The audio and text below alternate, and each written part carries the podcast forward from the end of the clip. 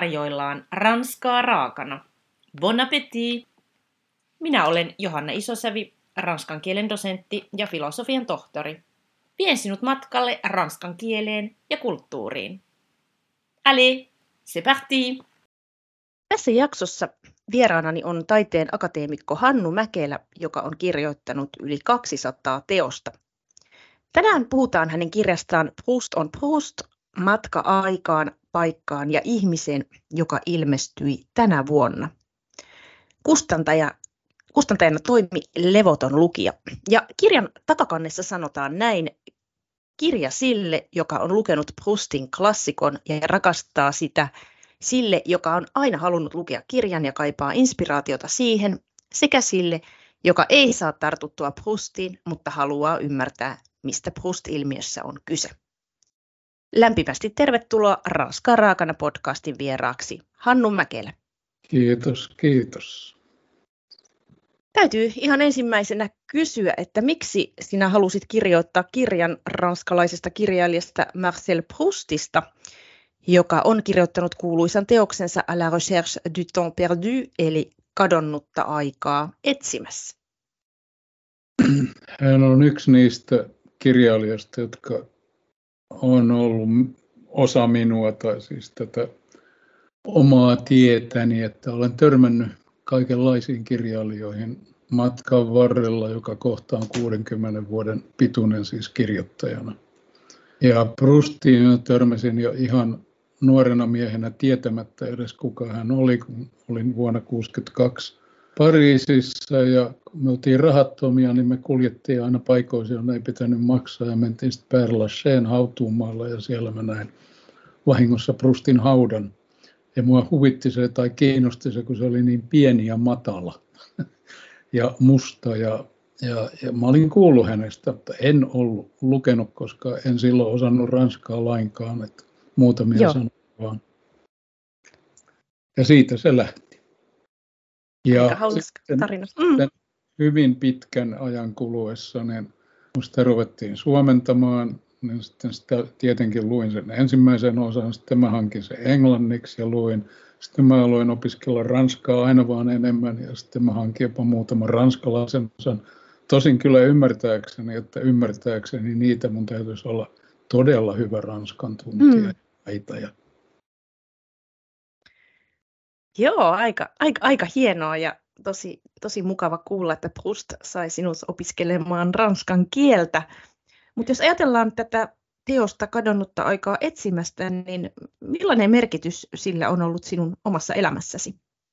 No ihan sitten semmoinen, että kun mä kirjoitin esikoiskirjani, niin Tuomas Anhava, joka oli myös suuri Proust entusiastinen kysyi multa hyvin huolekkaasti. Te olette varmastikin lukeneet Prustia, jolloin mun oli pakko sanoa, että en ole.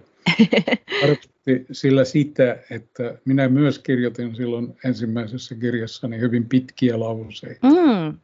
kuvaavia lauseita ja äh, tämä Prustin vaikutus, jota ei edes ollut, niin on kadonnut. Mutta Prust itse jäi. Ja kyllä mä olen hyvin iloinen siitä, että mä olen tämän herran kanssa kahlaillut paitsi hänen kirjansa, niin sitten myös läpi hänen elämänsä ja tutkinut vähän kaikenlaisia asioita, että kun mä olin Venetsiassa, niin San Markon basilikassa katson lattiaa ja mietin, mitä Proust siellä on ajatellut, että mm. kaikki tämä menee yhteen. Tai kun mä näen ohjelman Raskinista, niin mä tiedän, että Proust käänsi häntä ja rakasti häntä ja oppi taidefilosofiaansa häneltä. Eli maailma on hirveän pieni ja kiinnostava silloin, kun siitä todella innostuu. Joo, kuulostaa aika hauskalta, että voi vähän nähdä niin kuin maailmaa Proustin silmin. Ja tässä kirjassa kerrot tosiaan myös Proustista itsestään, ja niin kuin sanotkin, että olet, olet häneen perehtynyt, niin tämä ranskalainen kirjailijahan syntyi vuonna 1871 ja kuoli 1922. Ja kirjoitat näin, Olin vuosien myötä kerännyt kirjoja Proustista itsestään, koska ihminen kirjan takana kiinnosti, kiinnostaa aina, kun hyvää lukee, miten ja miksi joku pystyy moiseen saavutukseen, ja miksi toinen ei, niin millaisen elämän Proust oikein eli ja miten hänestä tuli se kirjailija, joka kirjoitti tämän kuuluisan ja aikaa kestäneen teoksen? Uh, siinä on muutamia asioita, jotka on tietysti hyvä muistaa. Ensinnäkin hänen äitikiintymyksensä oli suunnaton, joka näkyy myös tästä ensimmäisestä osasta. Ja mustasukkaisuus äidistä niin suuri, että hän syrjäytti nuorimman veljensä Robertin, joka ei kyllä huvittavaa kyllä pannut sitä pahakseen.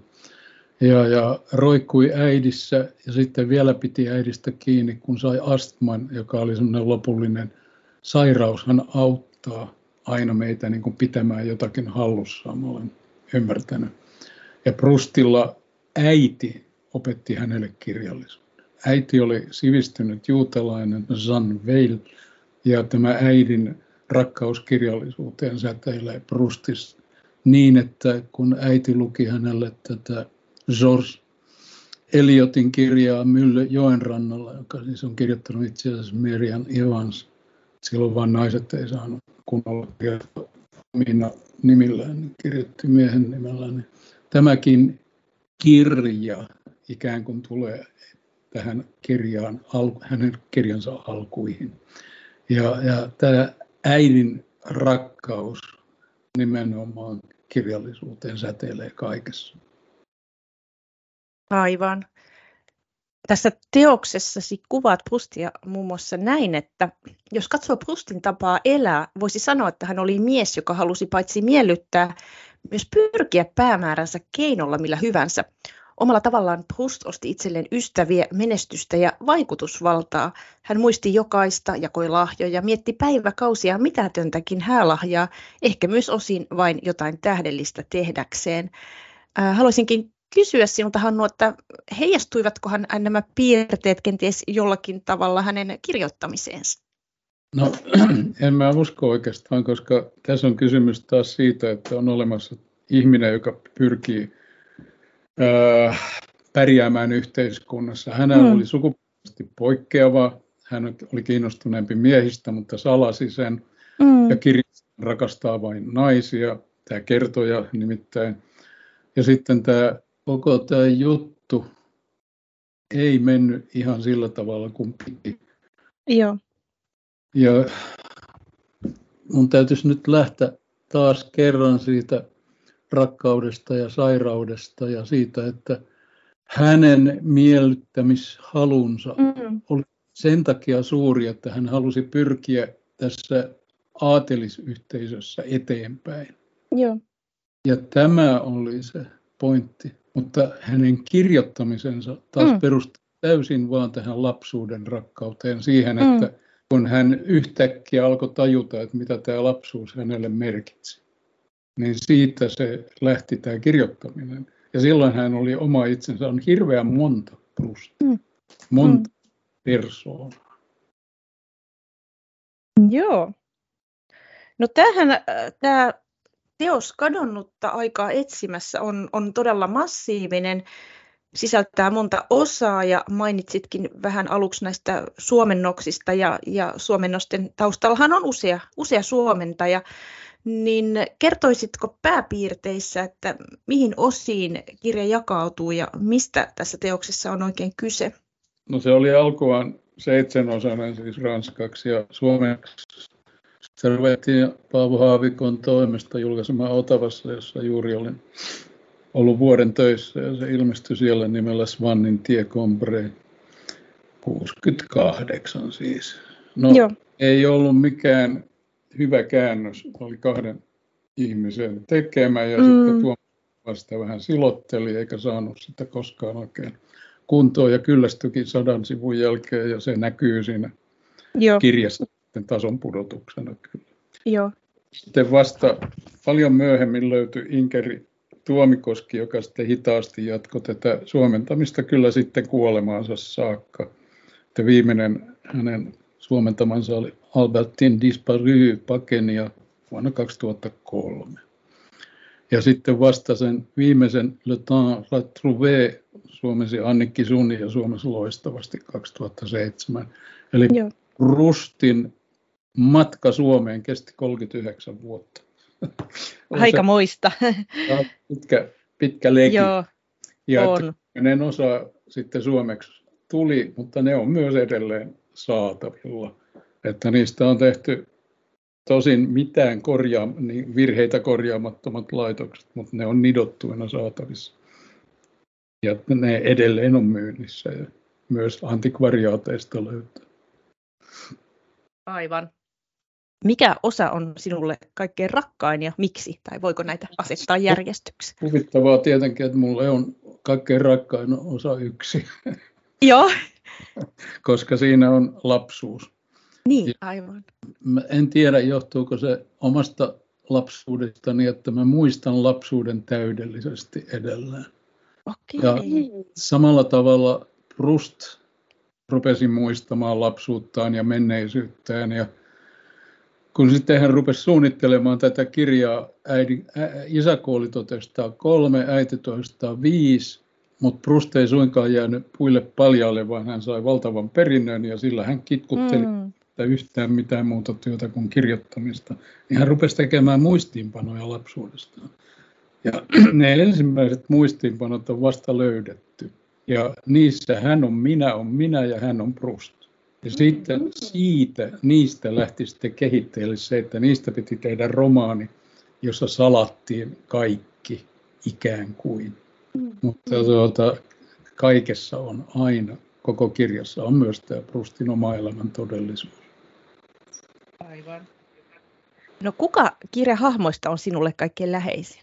No kyllähän se on tämä kertoja, Joo. hu- hupaisa kertoja sinänsä, koska mä en sano, että se olisi sinänsä läheisin, mutta se, se kiinnostaa aina vaan, millä tavalla hän niin kuin kameleontti vaihtaa väriään ja mitä hän kaikkea teki peittääkseen oman itsensä. Ja että sitten kun hän rakastui syvästi Alfred Agostinelliin, niin siitä tuli kirjaan Albertin Mm. ja niin edelleen, että kaikki tota, muutettiin ja muunnettiin.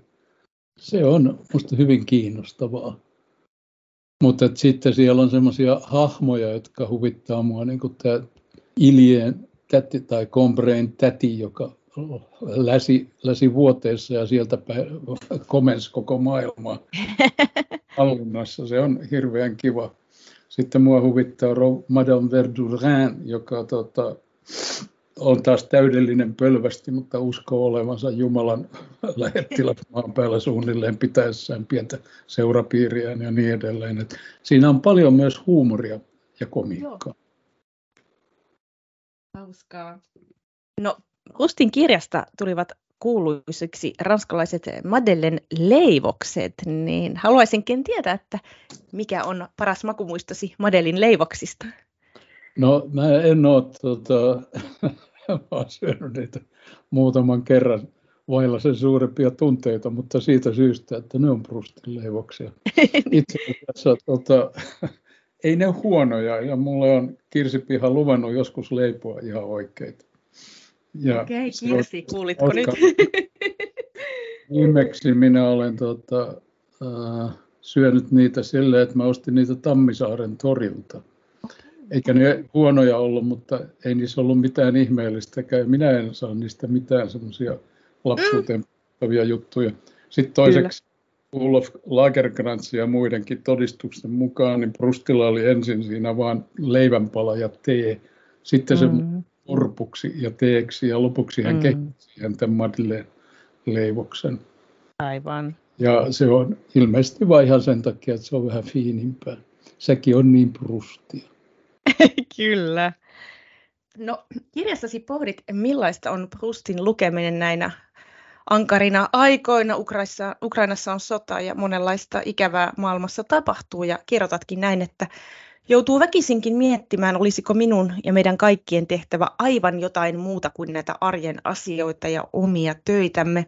Hannu, miksi kulttuuri ja Proustinkin lukeminen on kuitenkin tärkeää juuri nyt? Oh, tämä on ikuisuuskysymys. Niinpä. Ja itse asiassa niin maailma ilman ku- kulttuuri olisi ainakin minulle mahdoton paikka. Mm. Mm. Että se, että ihmiskunnan parhaat saavutukset, älylliset saavutukset ja henkiset saavutukset, ne näkyy parhaiten kulttuurissa. Ne on myös säilynyt parhaiten kulttuurissa. Mitä kirjallisuuteen tulee, niin se on monta tuhatta vuotta vanhaa. Mm. Ja ihminen itse ei muutu paljoakaan. Mutta juuri tällä hetkellä, kun tekniikka muuttuu näin hurjaa vauhtia, niin ihmiset ikään kuin tipahtaa pois henkisestä kehityksestä ja tarttuu vain siihen, mikä on yksinkertaista ja helppoa. Ja toki se on ollut aina ennenkin niin, mutta silloin myös sitä on tehnyt se, että, että yhteiskunnalla ei ollut mihinkään varaa ja ihmisten on ollut pakko taistella leipäpaloista. Nyt sivistyneissä hyvinvoivissa yhteiskunnissa tämä on pois. Tietysti maailman mittapuussa nälkä on edelleen läsnä. Hmm.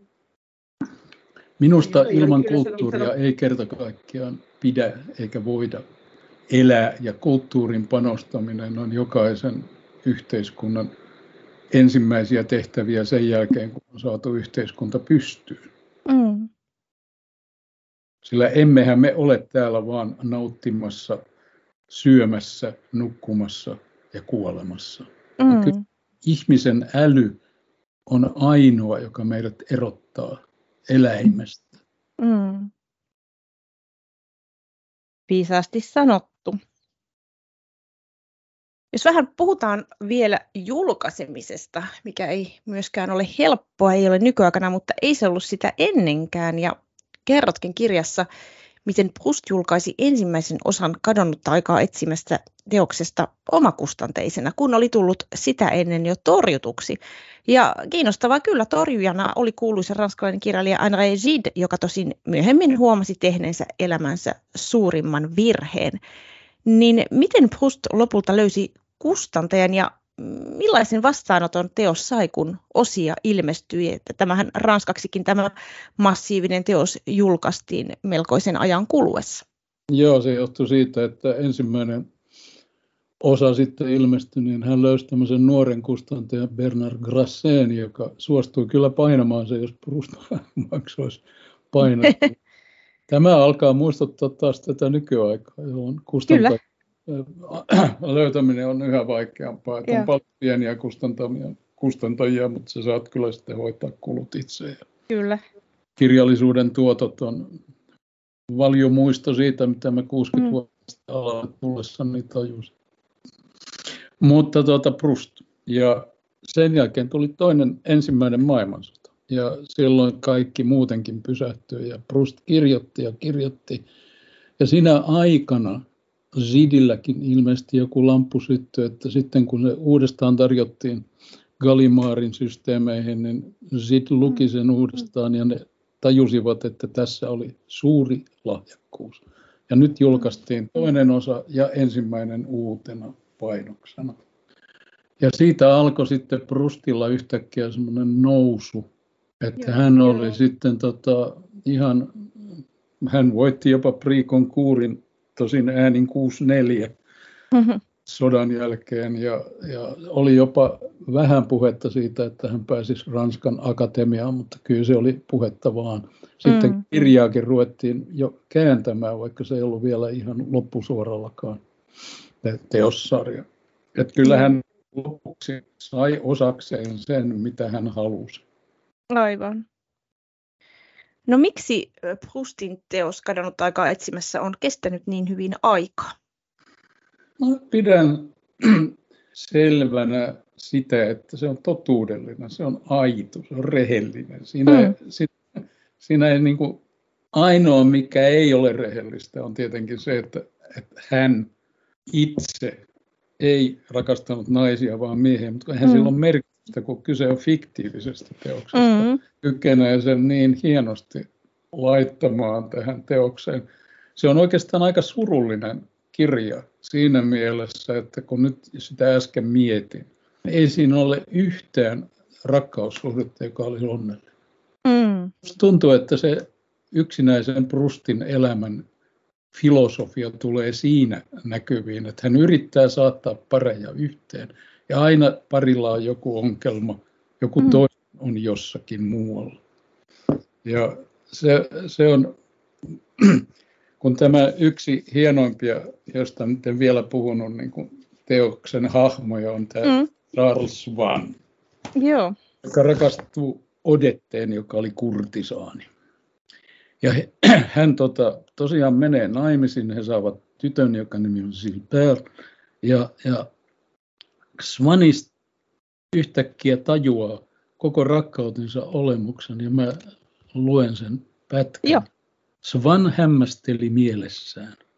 Ajatella, että olen tuhlannut monta vuotta, että olen toivonut kuolemaa, että olen elänyt suuren rakkauteni sellaisen naisen vuoksi, joka ei ollut mieleeni eikä edes minun tyyppiäni. Silti hän oli loppuun saakka Odeten kanssa, eli mm. onnettoman avioliiton loppuun ja kuoli. Niin. Ja sitten tietenkin tässä Prustin kirjassa on kiinnostavaa se, että tämä heidän tyttärensä Silberistä taas tulee yksi Prustin, tai tämän kertojan, noin sanotusti kertojan suuria rakkauksia hetkeksi, kunnes sitten se varsinainen rakkaus Albertin ottaa vallan ja se vie sitten kolme osaa siinä loppupuolella. Mm. Rakkaus, joka ei koskaan oikeastaan täyttynyt, mutta joka mm. aina oli suuri mahdollisuus. Se on minusta myös hyvin kiinnostavaa. Ehdottomasti. Ehkä, ehkä tämä, tämä jo houkuttelee jotakuta tarttumaan tähän teokseen, mutta jos edelleen, edelleen tuntuu, että pelottaa tarttua Proustiin, kuitenkin vähän kiinnostaisi, niin mitenpä rohkaisisit tällaisia henkilöitä tarttumaan Proustiin? Proustin suurin vaikeus, jos mä oon mitään ymmärtänyt, on se, että hän kirjoittaa pitkiä lauseita. Joo. Jossa ajatus lähtee jostakin ja se tuntuu harhailevan yhtäkkiä aivan muualla, mutta se kyllä palaa aina takaisin. mutta että kannattaa vaan uskollisesti kulkea sen lauseen mm. mukana ja nauttia sen rytmistä ja soinnista, koska siihen asiaan kyllä sitten päästään aina myös. Sitten siellä on hirvettävä määrä näitä ylhäisökuvauksia, joiden merkitys joskus 1900-luvun alussa oli ihan toinen kuin 2000-luvun alussa. Mm. Ja ne, jos niihin kyllääntyy, ne voi hyppiä yli ihan iloisesti. Aivan. Ei se ole, ne ei ole tärkeitä, tai sitten sanotaan näin, mä en ole vielä lukijana kehittynyt niin, että ymmärtäisin niiden tärkeyden. Olipa hienosti, hienosti sanottu ja tähän onkin hyvä lopettaa ja rohkaisen minäkin, että kannattaa tarttua tähän Hustin klassikkoteokseen kadonnutta aikaa etsimässä. Ja jos urakka tuntuu liian suurelta, niin sitähän voi aloittaa ja lukea yhden osan ja ehkä sitten myöhemmin haluaa lukea toisenkin osan. Ja Hannu Mäkelän kirja Hustista on, on myös erinomainen innoittaja jonka jälkeen haluaa varmaan viimeistään tarttua tähän hostin klassikkoon. Oikein paljon kiitoksia vierailustasi Ranskaa raakana podcastissa, Hannu Mäkelä. Kiitos itsellesi. Voit lukea lisää kielen ja kulttuurin ilmiöistä blogistani johanna.isosavi.com.